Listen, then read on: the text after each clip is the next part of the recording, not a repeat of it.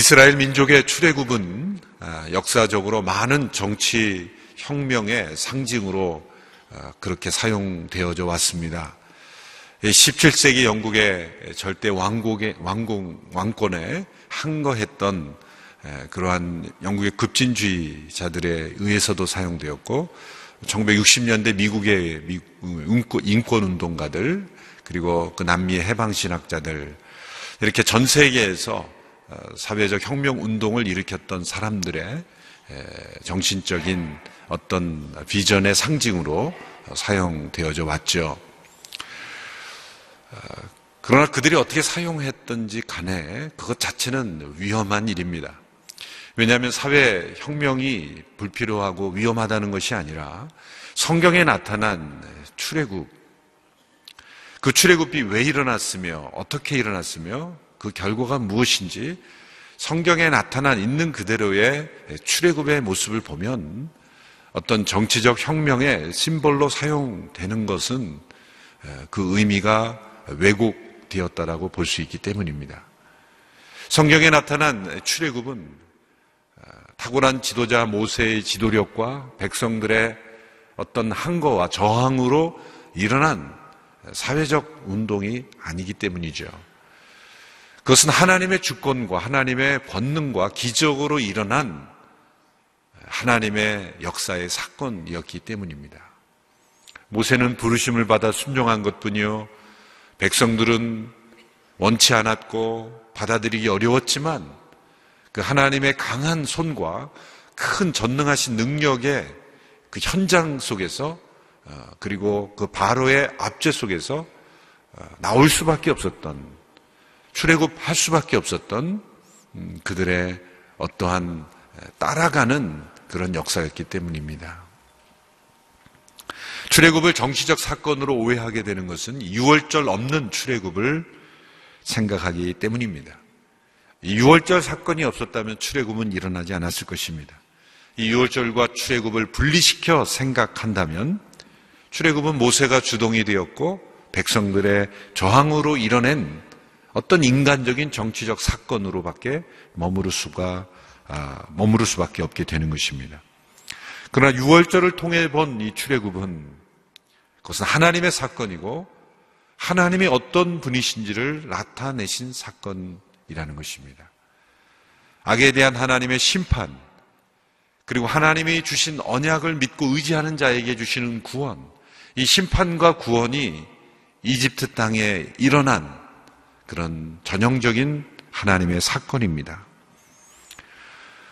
우리가 계속 살펴보았다시피 바로는 하나님의 명령을 계속해서 거역했습니다. 마음이 강팍해져서 계속되는 재앙에도 불구하고 하나님의 명령에 따르지 않았습니다. 이제 마지막 재앙에 대한 경고가 바로에게 주어졌죠. 6월절은 이 마지막 경고를 배경으로 해서 일어나는 사건입니다. 출애굽기 11장 4절에서 6절까지의 말씀인데요. 제가 한번 읽어보겠습니다. 모세는 말했습니다. 여호와께서 말씀하셨습니다. 한밤중에 내가 온 이집트에 다닐 것이다. 그러면 이집트에 처음 난 모든 것들, 곧 왕자에 앉은 바로의 마다들로부터 맷돌 앞에 있는 여종의 마다들까지, 그리고 가축에 처음 난 모든 것들이 다 죽게 될 것이다. 이집트 온 땅에 큰 부르짖음이 있을 것이다. 그와 같은 일은 전에도 없었고 앞으로도 다시는 있지 않을 것이다. 이집트에 처음 난 모든 것을 다 죽이는 이 장자를 죽이는 재앙을 하나님께서 말씀하셨습니다. 그리고 이집트 땅에 큰 울부짖음과 부르짖음이 있을 것이다. 이 엄청난 경고를 받았음에도 불구하고 바로는 마음이 강팍하여 받아들이지 않았다는 것이죠. 결국 그 이스라엘 백성들을 보내지 않았습니다. 하나님께서는 이 마지막 재앙이 내려지기 전에 바로에게는 이런 경고가 주어졌고 이스라엘 백성들에게는 이런 구원의 길을 하나님께서 제시해 주셨습니다. 출애굽기 12장 12절로 13절의 말씀인데요. 같이 함께 한 목소리를 읽겠습니다. 시작. 그날 밤에 내가 이집트를 지나가며 사람이든 가축이든 처음 난 모든 것들을 치고 이집트의 모든 신들을 심판할 것이기 때문이다. 나는 여호와다. 내가 이집트 땅을 칠 때 너희 사는 집에 피를 발랐으면 그것이 표시가 돼 내가 그 피를 볼 때 너희를 그냥 지나칠 것이다. 그러므로 재앙이 너희에게 내려 너희를 멸망시키는 일이 없을 것이다. 하나님께서는 한 집에 한 마리에 1년 된 순양을 잡아서 그 문 양틀과 위틀에 좌우 임방과 물손주라 이렇게 기억 번역엔 되어 있죠. 양의 피를 바르도록 하셨습니다. 하나님께서 그 땅을 치시고 그 장자를 치시는 재앙을 일으키시고 애굽에 임하실 때 그 피를 보고 그 피가 발라져 있는 집은 넘어가리라 라고 하시는 그 약속을 주셨다는 것이죠. 그리고 그 피가 발라져 있는 집은 그 재앙이 임하지 않고 멸망치 않을 것이다. 이런 구원의 약속을 주셨습니다. 하나님은 심판하시는 분입니다. 하나님은 당신의 본성에 신실하신 분이죠. 공의로우신 분. 그래서 소멸하시는 불처럼 죄에 대하여 분노하실 수밖에 없는 분입니다. 그 진노가 다 풀리기까지 하나님은 불의에 대하여 그리고 불법에 대하여 악에 대하여 심판하시는 하나님이십니다. 하나님께서 바로와 이집트에 내린 심판은 그들이 단지 이스라엘 민족의 지배자였기 때문만의 이유가 아닙니다. 그들의 그 마음속에 있는 악, 하나님께 대한 죄악, 그것이 가득 찼기 때문에 하나님께서 그 땅을 심판하시는 재앙으로 내리시는 것이죠. 그런데 이 심판에 대한 말씀하실 때 주목할 것이 한 가지 있습니다. 아주 중요한 포인트가 하나님께서 이집트 땅에 있는 이집트 사람들에게만 하나님께서 심판하신다는 것이 아닙니다. 11장 5절에 보면 이렇게 되어 있습니다. 이집트에 처음 난 모든 것들, 이집트에 처음 난 모든 것들. 또 12장 12절에 보면 그날 밤에 내가 이집트를 지나가며 이집트를 지나가며 그러니까 이집트 사람들에게만이라는 것이 아니라 이 장소가 중요한 겁니다. 이집트에 있는 모든 처음 난 것이 다 재앙의 대상이 되는 겁니다. 여기에는 이집트 사람뿐만 아니라 이스라엘 사람, 기타 다른 민족의 사람들도 다 1차적으로는 그 재앙의 대상이 되는 거죠. 그러면 하나님께서 내리시겠다고 하는 이 재앙은 이집트에 있는 모든 그 처음 난 것에 다 대상이 되는 겁니다. 이 관점이 매우 중요합니다. 이 이스라엘 백성들은 심판에서 처음부터 면제된 것이 아니라는 거죠. 왜 그럴까요? 이스라엘 사람들은 죄인이 아닙니까? 아니죠. 그들도 죄인입니다. 모든 사람이 죄를 범하였으며 하나님의 영광이 이르지 못하였다 그랬습니다. 만일 하나님께서 이 출애굽 할 때의 6월절의 사건이 이스라엘 백성에게는 심판이 해당되지 않고 이집트 사람들에게만 심판이 해당되는 그들만이 죄인이기 때문에 이스라엘은 의인이고 이집트 사람들은 죄인이기 때문에 그들을 심판하는 것으로만 했다면 하나님은 이스라엘 민족의 수호신 정도밖에 되지 않는 분인 거예요. 하나님께서 이 6월절의 사건을 일으키신 것은 이스라엘 민족의 수호신이기 때문에 행하신 일이 아닙니다. 하나님께서 6월절에 통한 출애굽을 역사를 이루신 것은 하나님이 모든 민족의 주인이시고 심판자이시며 구원자이심을 우리에게 알게 하시기 위한 것이라는 것. 그것을 우리는 분명히 기억해야 하는 것입니다. 그러므로 이집트 땅에 있는 그것이 이스라엘 사람이건 애굽 사람이건 다른 어떤 에디오피아 사람이건 모든 민족, 민족에 상관없이 혈통에 상관없이 이집트에 있는 모든 처음 난 것은 다 재앙의 대상이 되는 거예요. 그 하나님께서 그러나 구원받을 수 있는 그 심판으로부터 구원받을 수 있는 길을 제시해 주신 거죠. 그것은 1년 된 순양의 피를 그 집의 좌우인방과 문설주의 바른 집, 그 표시가 되어 있는 집은 그냥 지나치시겠다고 하는 어떤 구원의 약속을 주신 거예요. 그 하나님은 동일한 하나님입니다. 이집트 땅에 있는 모든 처음 난 것을 치시는 그 하나님이 그 약속을 받아들이고 그 표시를 한 집은 넘어가시는 바로 그 하나님. 심판하시는 그 하나님이 동일하게 구원하시는 하나님이시라는 거예요. 우리는 이 딜레마를 잘 이해하지 못합니다. 왜냐하면 우리는 우리의 마음속에 분노가 일어나면 사랑은 사라져버려요. 우리의 마음속에 사랑이 일어나면 또 우리는 그 거룩한, 거룩한 어떤 죄와 악에 대한 어떤 그 분노는 또 사라져요. 우리는 항상 치우치는 거죠. 그 하나님께서는 모든 것이 하나 되어 모든 것이 어떤 갈등이 있는 법이 없습니다. 하나님은 온전히 거룩하시며 온전히 사랑이신 하나님이에요. 우리는 그것을 딜레마라고 생각하지만 하나님께는 딜레마가 없습니다. 하나님은 온전히 심판하시는 가운데도 하나님은 여전히 그 대상들을 사랑하시는 분이요.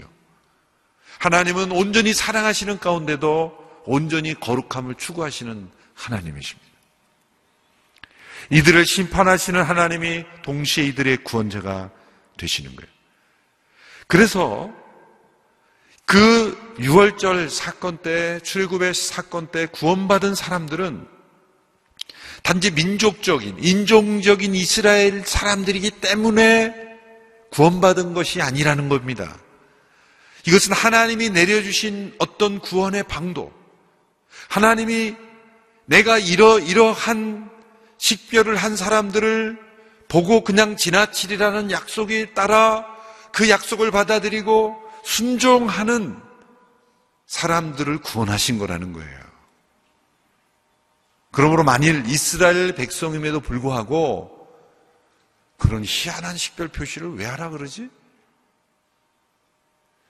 그 피를 문에 바른다 그래서 아무런 일이 일어나지 않을 거라고?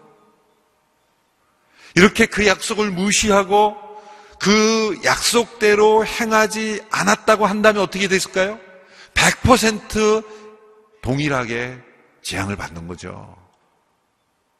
반대로 다른 민족이라 할지라도 이스라엘 민족에게 이 구원의 방도가 전해졌지만 약속이 주어졌지만 가까운 이웃에게 만일 이스라엘 민족이 아니지만 아 우리 민족에 이런 하나님께서 이런 약속을 주셨는데 너희도 너희 집도 그 어떤 식별 표시를 동일하게 해라라고 했을 때 어떤 일이 났을까? 성경에 나와 있지 않지만 출애굽기 12장 38절에 보면 이런 말씀이 있습니다.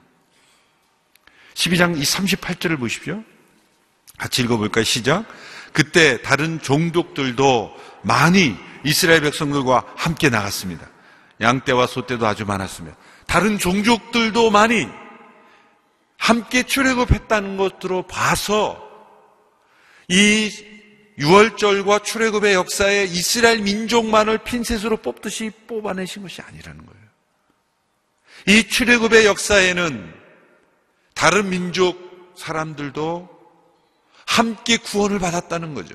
그 당시에 최고의 문명 국가였던 애굽 땅에서 이스라엘 민족만이 종살이 한 것이 아니라는 것을 알죠.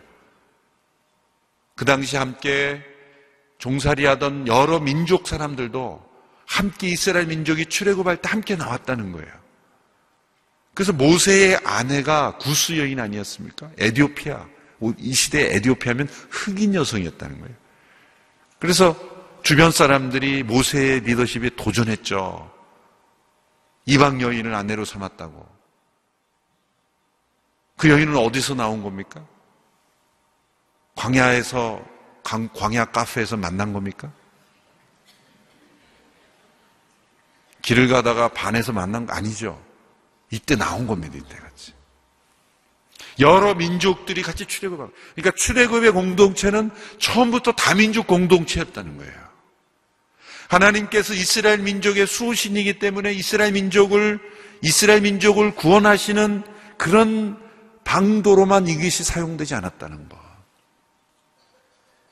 이 약속에 참여하는 다른 민족 또 동일하게 구원하시고 이스라엘 민족이지만 이 구원의 방식을 받아들이지 않고 이 약속에 참여하지 않았더라면 이스라엘 민족이라도 함께 재앙을 받는 거예요. 그러니까 이집트 온 땅에 심판이 임할 것이고 그리고 심판으로부터 구원받는 하나님의 약속을 주셨고 그 재앙으로부터 구원받느냐 안 받느냐는 그 구원의 약속에 받아들이고 참여하느냐 참여하지 않느냐로 결정되는 거예요. 단지 이스라엘 현통이냐 아니냐가 아닌 거예요. 이것이 6월절의 출애굽 사건을 올바로 이해하는 중요한 관점인 것이죠. 하나님께서 이집트 땅에 이만 심판으로부터 구원하시는 방법 무엇입니까? 피를 통한 구별이었죠. 다시 한번 12장 13절의 말씀을 함께 보시겠습니다. 12장 13절의 말씀 시작. 내가 이집트 땅을 칠 때 너희 사는 집에 피를 발랐으면 그것이 표시가 돼 내가 그 피를 볼 때 너희를 그냥 지나질 것이다. 그러므로 재앙이 너희에게 내려 너희를 멸망시키는 일이 없을 것이다. 자, 피를 식별 표시로 한 이유는 무엇입니까? 단지 그 빨간색이 눈에 잘 띄게 하기 위해서 표시한 것입니까? 아니죠. 왜 피를 바르라고 했을까요? 그 피가 발라져 있는 것은 단순한 식별 표시가 아닙니다. 피가 발라져 있다는 것은 무엇을 의미합니까? 이집트 온 땅에 어느 집이든 동일하게 심판이 그 지역의 모든 사람들이 임할 것인데 그 하나님의 구원의 약속을 믿고 그 피를 바른 집은 하나님이 그 집에 시행하시는 심판이 이미 시행된 것으로 간주하신다는 거예요. 심판을 피할 자는 없는 겁니다. 심판은 피할 수 없는 것입니다. 그런데 유일한 하나님의 심판으로부터 그 심판이 그냥 지나칠 수 있는 유일한 길은 심판을 하나님이 정하신 방법대로 받는 것이라는 거예요. 이것이 우리가 십자가의 구원과 복음을 깨달을 수 있는 중요한 사건인 겁니다. 우리가 예수님을 믿고 구원받는다 그럴 때 그 심판이 면제된 것으로 생각해요. 그럼 복음을 잘못 깨닫는 겁니다. 심판에 이르지 아니한다는 것은 심판이 면제됐다는 게 아니라 심판이 그리스도 안에서 나에게 주어질 심판이 시행된 것입니다. 그런데 예수님께 시행된 것이 나에게 효력을 발휘하는 거예요. 그럼 심판이 나에게 나는 심판받을 대상이 아니라는 것은 잘못된 생각이죠. 나도 심판받아야 되는 겁니다. 그런데 하나님이 나를 구원하시는 건 심판이 시행된 겁니다. 시행되는 효과. 마치 피레침이 벼락이 떨어지면 피레침이 벼락을 막아내는 게 아니죠. 흡수해버리는 거예요.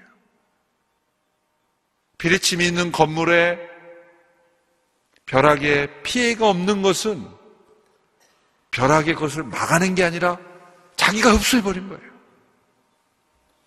예수님의 십자가가 하나님의 심판을 이미 받았기 때문에 내가 받을 심판이 이미 시행된 것이로 간주하신다는 거예요.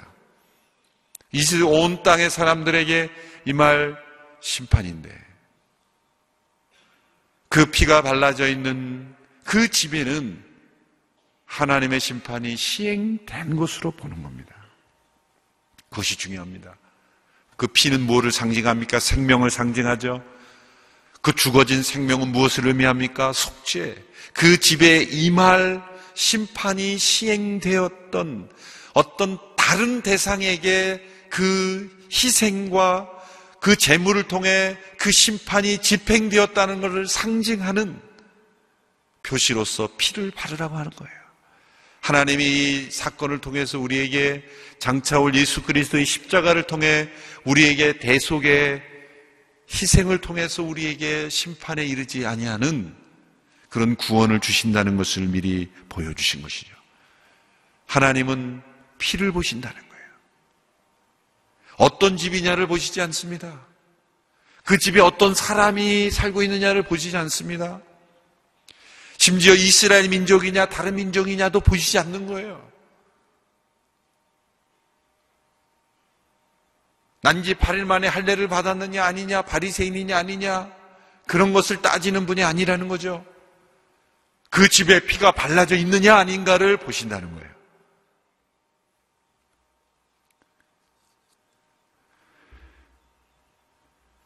레위기 17장 11절의 말씀입니다. 이는 육체의 생명이 피해 있기 때문이다. 내가 너희를 위해 재단에서 속죄를 하는 용도로 주었던 것이 바로 피다. 이는 피가 생명을 속하는 것이기 때문이다. 그 피는 하나님께서 정하신 희생제물의 피였기 때문에 효력을 발휘하는 거예요. 하나님께서 1년 된 수양으로 그 양을 잡아 그 피를 바르라. 라고 하는 것은 하나님이 정하신 희생 제물의 피를 의지하고 그 약속 안에 거하는 자에게는 그가 받을 심판을 이미 받은 것으로 간주하신다는 거예요. 그러므로 이것은 2월절에 각 집에 발라진 어린 양의 피는 장차 오실 예수 그리스도의 십자가의 피를 보여주는 상징이었던 겁니다. 고린도전서 5장 17절의 말씀 우리의 유월절 양 곧 그리스도께서 희생되셨느니라. 예수님을 우리의 유월절 양이라고 분명히 신약에서는 선언하고 있습니다. 베드로전서 3장 18절의 말씀입니다. 개혁 개정 번역으로 우리 같이 함께 읽겠습니다. 시작. 그리스도께서도 단번에 죄를 위하여 죽으사 의인으로서 불의한 자를 대신하셨으니 이는 우리를 하나님 앞으로 인도하려 하심이라. 육체로는 죽임을 당하시고 영으로는 살리심을 받으셨으니 예수님의 피가 왜 보혈입니까? 그것은 하나님께서 정하시고 연락하신 대속의 피이기 때문이에요. 출애굽할 때 각 집마다 발라졌던 어린 양의 피를 보고 그냥 지나치셨듯이 어린 양 예수 그리스도의 희생이 나를 대신한 죽음이라는 걸 믿고 받아들이는 모든 영혼들에게 그 피를 믿고 의지하는 모든 영혼들에게 하나님께서 그 심령에 임재하신 그리스도의 피를 보고 심판이 이미 임한 자로 여기시고 그냥 지나치신다는 거예요. 이것이 구원입니다. 오늘 본문의 유월절을 잡는 양을 표시할 때 쓰는 관사를 보면 특이합니다. 놀라운 것은 이 12장 전체에서 유월절 양의 희생을 설명하실 때 사실 얼마나 양들이 죽임을 당했겠어요. 각 가정마다 양들을 다 잡았으면 많은 양들이 죽임 당해야 되잖아요. 그러면 상식적으로 설명하냐면 그 많은 양들을 복수를 써야 되는 거예요. 양들을 잡아서 각기 자라. 그런데 한 번도 복수를 쓰지 않고 전부 단수를 사용하셨다는 거예요. 그럼 무엇을 보여줍니까? 그것은 유일하신 대속 제물이신 예수 그리스도 대신 어린 양 대신 예수 그리스도를 보여주고 있는 거예요. 구약에 보면은 하나님께서 아브라함에게 많은 자손을 주시겠다 그랬죠. 그런데 그 자손을 주시겠다고 했을 때 항상 단수를 쓰세요. 그것은 아브라함의 후손 되신 예수 그리스도를 통해 우리가 많은 민족을 이룰 것을 미리 보여주신 거예요. 그런데 더 흥미로운 것은 관사가 계속 바뀝니다. 출애굽기 12장 3절에 보면 어린 양 한 마리 이렇게 됩니다. 어렘 한 마리. 어렘 단한 마리. 그냥 평범한 어린 양 한 마리예요. 그 어린 양이 선택될 때 그것은 그냥 한 마리 어린 양이에요. 그 양 자체가 신비한 힘이 있어서 하나님의 심판을 면제하는 게 아닙니다. 특별한 사료를 먹고 특별한 어떤 양이기 때문에 하나님이 봐주시는 게 아니라는 거죠. 재물 자체에 신비한 힘이 있다는 게 아니라는 겁니다. 한 마리 어린 양입니다. 그런데 4절에 보면 우리말 성경에는 잘 나타났지 않지만 양 한 마리에 비해 식구가 너무 적으면 그럴 때 바로 그 양, 더 램이라는 단어를 써요. 정관사를 썼어요. 하나님의 그 어린 양이, 한 마리의 양이 하나님의 약속의 근거에서 믿음으로 드려지는 양이 될 때는 바로 그 양이 되는 겁니다. 속죄 제물이 되는 양. 하나님께서 정하신 희생 제물의 효과를 발휘하는 바로 그 양이 되는 거예요. 유일하신 예수 그리스도 그분의 속죄하심을 보여주는 양이 된 거예요. 그런데 그 양이 5절에 보면 어떻게 됩니까? 너의 어린 양이 됩니다. Your lamb. 너의 양이 된다. 예수 그리스도께서 수많은 사람들에게는 십자가에 죽으신 것이 그냥 한 사건, 한 사람의 어떤 사건으로 사람들은 생각해요. 그러나 십자가에서 예수님이 죽으신 그 사건이 바로 나의 죽음인 것을 믿고 성령께서 역사하시는 그 눈으로 예수님의 십자가 사건을 보면 그 예수님은 유일하신 양이신 거예요. 바로 그 어린 양이신 거예요. 죽임 당하신 어린 양, 우리에게 새 하늘과 새 땅을 허락하신 바로 그 어린 양이 되시는 거예요. 그리고 그 어린 양은 바로 나의 양이 되시는 거예요. 나를 대신한 죽음 당하신 양이 되시는 거예요. 하나님께서 정하신 어린 양의 피로 하나님의 심판을 지나가게 한다는 것은 이미 창세기에도 여러 곳에서 예표되었죠. 대표적인 한 가지 사건 우리가 기억해야 될 사건이 있습니다. 그것은 창세기 22장에 나타난 아브라함이 모리아 산에서 이삭을 드리는 사건이죠. 하나님께서 백세된 때에 아브라함이 얻은 그 아들을 번제물로 바치라고 합니다. 정말 이해할 수 없는 사건이죠. 놀라운 것은 아브라함이 순종하기 위해서 아들을 데리고 모리아 산으로 갑니다. 근데 길을 가던 중에 이상이 이상한 거예요. 이삭이 아버지께 질문합니다. 아버지, 번제할 나무와 불은 있는데 왜 재물은 없습니까? 번제할 양은 어디 있습니까? 아마 아브라함이 깜짝 놀랐을 거예요. 바로 너다. 그렇게 대답할 수 없잖아요. 그런 답을 할 수 없으니까 아브라함이 둘러대라고 말, 말, 말한 것 같아요. 번제할 어린 양은 하나님이 친히 준비하시리라. 놀래서 그냥 자기도 모르겠는데 성령이 감동하셔서 기가 막힌 대답을 하나님이 친히 준비하시라. 그리고 가서는 이삭을 잡아가지고 이제 드리려고 하는 순간 하나님이 손대지 마라. 이제야 나를 경외한 줄 아느니라. 하시면서 뭐라고 말씀하셨어요? 그 이삭을 손대지 말라고 하셨을 때 근처를 둘러보니 순양 한 마리가 거기에 있었던 거예요. 그래서 그 순양을 대신해서 순양을 이삭을 대신해서 번제를 드렸어요. 그래서 이 사건을 생각할 때 우리는 가장 중요한 것을 뭐라고 설명하냐면 아브라함의 순종이라고 해석하는 거예요. 그런데 이 사건에서 가장 중요한 것은 순종이 아니에요. 그건 두 번째로 중요한 거예요. 가장 중요한 사건은 뭐냐면 이 양이 하나님이 준비한 양이 이삭을 대신하여 죽임 당했다는 거예요. 그래서 우리는 이 사건을 중지된 번제라고 생각을 해요. 아니에요. 이삭이 죽지 않고 안 죽은 것으로 생각해 아닙니다. 이삭은 죽었습니다. 양이 대신해서 죽은 거예요. 하나님은 이삭의 번제를 받아들이신 거예요. 그런데 이삭이 죽지 않고 누가 죽었어요? 이삭을 대신한 어린 양이 이삭을 대신하여 죽으셨다. 이것이야말로 6월절의 사건에서 그 어린 양의 피를 집에 바른 집마다 이미 심판이 임한 것으로 여기시고 그 모든 사람을 살려주신 사건과 동일한 사건이죠. 그 당시 6월절 저녁에 한번 생각해 보십시오. 두 집이 있다고 생각해 보십시오. 한 집은 평소에 하나님을 믿고 잘 신앙하던 집이고 한쪽에는 믿음이 없이 살아가던 집이에요. 그런데 그래서 두 집 모두 다 모세를 통해 전해진 약속대로 양을 잡아서 피를 발랐어요. 그런데 이 한 집은 그 좌우 임방과 물솔주에 바르라 그랬으니 그 좌우 임방과 물솔주에만 바른 거예요. 피를 바르라고 하는 데는 바른 거예요.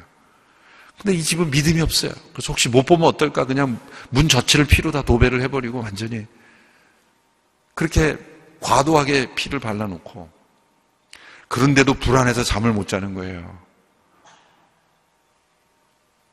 혹시 예? 혹시 못 보면 어떻게 될까? 우리 집 대문이 원래 빨간 줄 알고 지나가면 어떻게 될까? 별의별 상상과 염려를 하면서 밤새 두려워서 잠을 못 자는 거예요. 그런데 첫 번째 집은 편안하게 찬송하면서 편안하게 잠을 잔 거예요. 하나님께서 그 땅을 치시러 애굽 땅을 지나가실 때 어느 집에 들어가셨겠습니까? 두 번째 집에 들어가셨겠습니까? 아니에요. 이건 뭘 보여주냐면 하나님이 각 사람의 믿음 때문에 구원하신 게 아니라는 거예요. 믿음을 통해서 그 약속에 참여했지만 믿음의 강도에 따라서 우리를 구원하시고 구원하시고 하는 게 아니다. 여러분 구원의 확신을 잘못 이해하면 내 믿음의 강도에 따라 구원받고 구원 못 받고를 착각하는 것은 인본주의 잘못된 거예요. 구원의 확신이라는 것은 내 믿음이 강하면 구원받고 약하면 구원받지 못한다는 게 아니라 구원의 근거가 내 믿음의 상태에 좌우되지 않고 약속을 주신 하나님께서 그 약속대로 신실하게 이루실 하나님의 성품 때문에 구원받는다는 것을 믿는다는 게 구원의 확신이에요. 구원의 확신을 잘못 이해하시면 안 되는 거예요. 그 6월절 밤에 각 집을 구원하실 때 믿음의 강도에 따라 구원하시지 않았다는 거예요. 그 약속을 믿고 그 약속을 얼마나 받아들였느냐. 때로는 우리가 예수 그리스도를 믿고 십자가로 구원받는다는 사실을 받아들이면서도 때로는 의심해요. 그럼 내가 의심하면 구원이 없어지는 겁니까? 그게 아니라는 거죠. 내가 얼마나 믿었느냐, 얼마나 불완전하냐에 따라서 좌우되는 구원이라면 그거는 내 믿음이 만들어낸 구원이 되는 거예요. 구원의 확신은 하나님의 약속이 신실하다는 것을 바라보기만 하면 우리가 믿는 것은 예수 그리스도를 바라보는 거지 나의 믿음을 바라보는 게 아니에요. 내가 예수님을 붙잡았기 때문에 구원받는 것이 아니라 예수님이 나를 붙잡으셨기 때문에 구원받는 거예요. 그것이 바로 6월절을 통한 출애굽입니다. 하나님은 그 사건이 있던 날을 첫 해의 시작으로 만들라 그러셨어요. 그 시점에 한 봄 됩니다. 봄을 첫 해의 시작으로 만든 것. 참, 전 세계가 한번 결의했으면 좋겠어요. 1월 추운 겨울을 이 한해 시작으로 하지 말고, 새싹이 움트는 그런 봄을 우리가 첫 해의 시작으로 합시다. 얼마나 좋을까? 근데 무엇보다 도 중요한 건 우리의 진정한 생명의 시작은 6월절을 경험했을 때. 죽은 목숨과 같았던 누리들이 십자가의 희생을 통해 예수 그리스도를 믿고 새 생명이 시작됐을 때가 진정한 삶의 시작이다. 왜? 영원한 삶을 시작한 시점이기 때문이죠. 6월절 어린 양의 죽음을 통해 그 문의 피를 바를 뿐만 아니라 그 고기를 먹으라 그랬습니다. 쓴 나물과 함께 누룩 없는 빵을 먹으라 그랬습니다. 누룩 없는 빵을 먹으라는 것은 그 값진 희생을 통해 구원받았으면 이제 거룩한 삶을 살아라. 대속의 은총을 받았으면 이제 거룩한 삶을 추구하라. 그래서 6월절이 6월절은 그 14일에 정월 14일 저녁이 6월절이고 그 다음 날부터 일주일간을 누룩 없는 빵을 먹는 무교절을 지키라는 거예요. 그래서 6월절과 무교절은 붙어 있는 절기예요. 그리고 쓴나물을 함께 먹으라는 이유 무엇입니까? 그것은 과거에 너희들이 애굽에 있었던 쓰라린 그 삶을 너희가 기억하라. 우리가 죄 가운데 있었을 때의 삶을 죄책감을 가지고 힘들게 하라는 게 아니라 그때 죄 가운데 있었던 삶이 얼마나 비참했는가를 기억하는 것은 필요하다는 거예요. 쓴나물과 누룩 없는 빵을 먹어라. 그리고 먹을 때 허리에 띠를 채고 황급히 급히 먹어라. 왜 급히 먹으라 그랬습니까?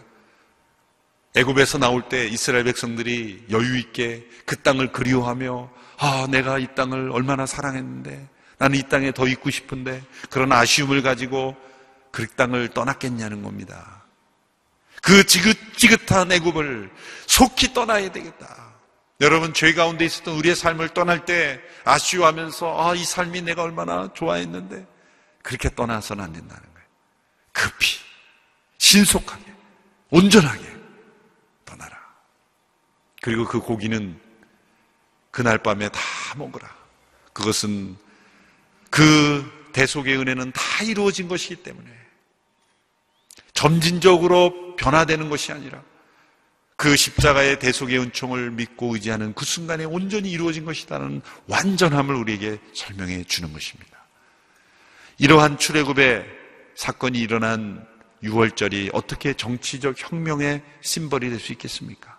사람이 주도하고 사람들이 만들어낸 어떤 역사의 근거가 될 수 있겠습니까? 이것은 하나님의 주권으로 하나님의 기적으로 이뤄낸 하나님이 어떤 분이신지를 우리에게 보여주고 예수 그리스도를 통해 우리에게 주시는 이 구원과 또한 심판의 모습을 우리에게 보여주시는 것입니다. 출애굽을 통해 이스라엘 백성은 하나님께 속한 민족이 되었습니다. 이와 동일하게 예수 그리스도의 십자가를 통해 영적 출애굽을 경험한 우리 모두는 하나님께 속한 백성이 되는 것입니다. 하나님께 속한 백성으로 하나님을 경외하며 순종하며 살아가는 우리 모두가 되기를 축원합니다. 기도하겠습니다. 하나님 아버지 우리에게 6월절 어린 양 예수 그리스도를 허락하심을 감사합니다. 그 피로 구원받았고 그 피로 하나님의 백성이 되었습니다. 우리 심령의 그리스도의 보혈이 날마다 임재케 하여 주옵소서. 날마다 주님의 살과 피를 먹고 마시는 하늘의 식탁에 초대를 받은 백성으로서 주님의 거룩한 능력을 덧입고 사는 우리 모두가 되게 하여 주옵소서. 예수님의 이름으로 기도합나이다. 아멘. 여러 기독교 방송이 있는데 왜 CGN TV가 필요할까요?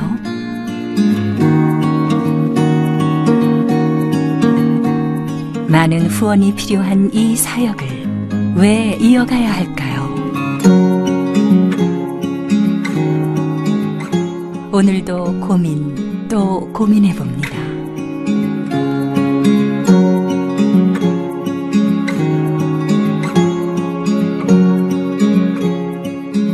선교사님의 웃음 그리고 눈물까지 작은 도움이 될 수만 있다면 CGN TV의 존재 이유 충분하지 온 누리의 복음을 땅 끝까지 CGN TV와 함께 땅끝 선교사가 되어 주세요.